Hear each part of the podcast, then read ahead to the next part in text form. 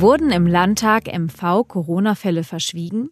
Die Alterspräsidentin Christel Weißig erhebt schwere Vorwürfe. Die Details hören Sie im Schwerpunkt des SVZ Audio Snacks. Heute wieder mit unserem täglichen Corona-Update. Mein Name ist Anna Rüb und es ist Donnerstag um 8 Uhr. Ich wünsche Ihnen einen guten Start in den Tag. Zunächst die regionalen Nachrichten im Überblick.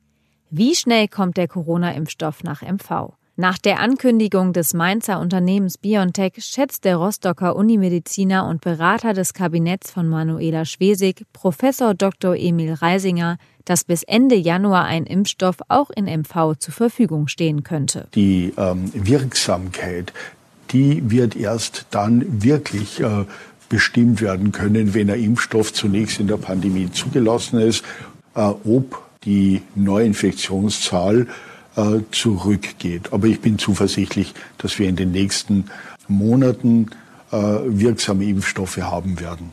Sie haben noch weitere Fragen? Ministerpräsidentin Manuela Schwesig beantwortet heute ab 17 Uhr Fragen rund um Corona im Live-Chat auf der Facebook-Seite von svz.de. Schicken Sie uns Ihre Fragen im Vorfeld an redaktion.medienhausnord.de. Trotz Unsicherheiten gibt es gute Nachrichten für Musikfans.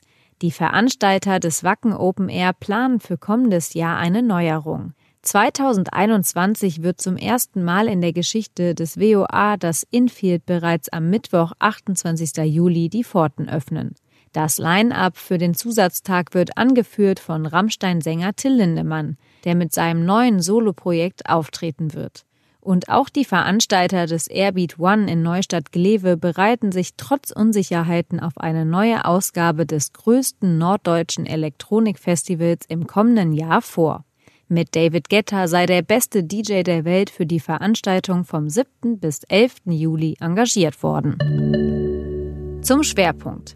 Die Alterspräsidentin des Landtages Christel Weißig erhebt schwere Vorwürfe gegen Parlamentspräsidentin Birgit Hesse und die Verwaltung. Forderungen anderer Fraktionen und von mir nach mehr Schutz der Mitarbeiter und Abgeordneten wurden seit Wochen bewusst ignoriert und vehement abgeschlagen, sagte die Abgeordnete. Am Wochenende hatte Landtagspräsidentin Hesse eine Maskenpflicht im Parlament angekündigt, auf die man sich zuvor nicht einigen konnte. Laut Weißig gab es infizierte Referenten und Mitarbeiter und wohl auch unter der Hand gehandelte Abgeordnete, die sich in Quarantäne befanden. Eine Sprecherin der Landtagsverwaltung erwiderte für Hesse. Demnach hat es innerhalb der Verwaltung einen Infektionsfall gegeben. Angeordnete Quarantäne gab es in drei Fällen. In den vier Landtagsfraktionen gab es laut deren Auskunft bislang keinen bekannten Infizierten. In Quarantäne mussten sieben Personen. Zwei bei der SPD, vier bei der CDU, davon zwei Parlamentarier. Bei den Linken gab es einen Quarantänefall. Bei der AfD gab es bislang weder einen Infektions- noch einen Quarantänefall.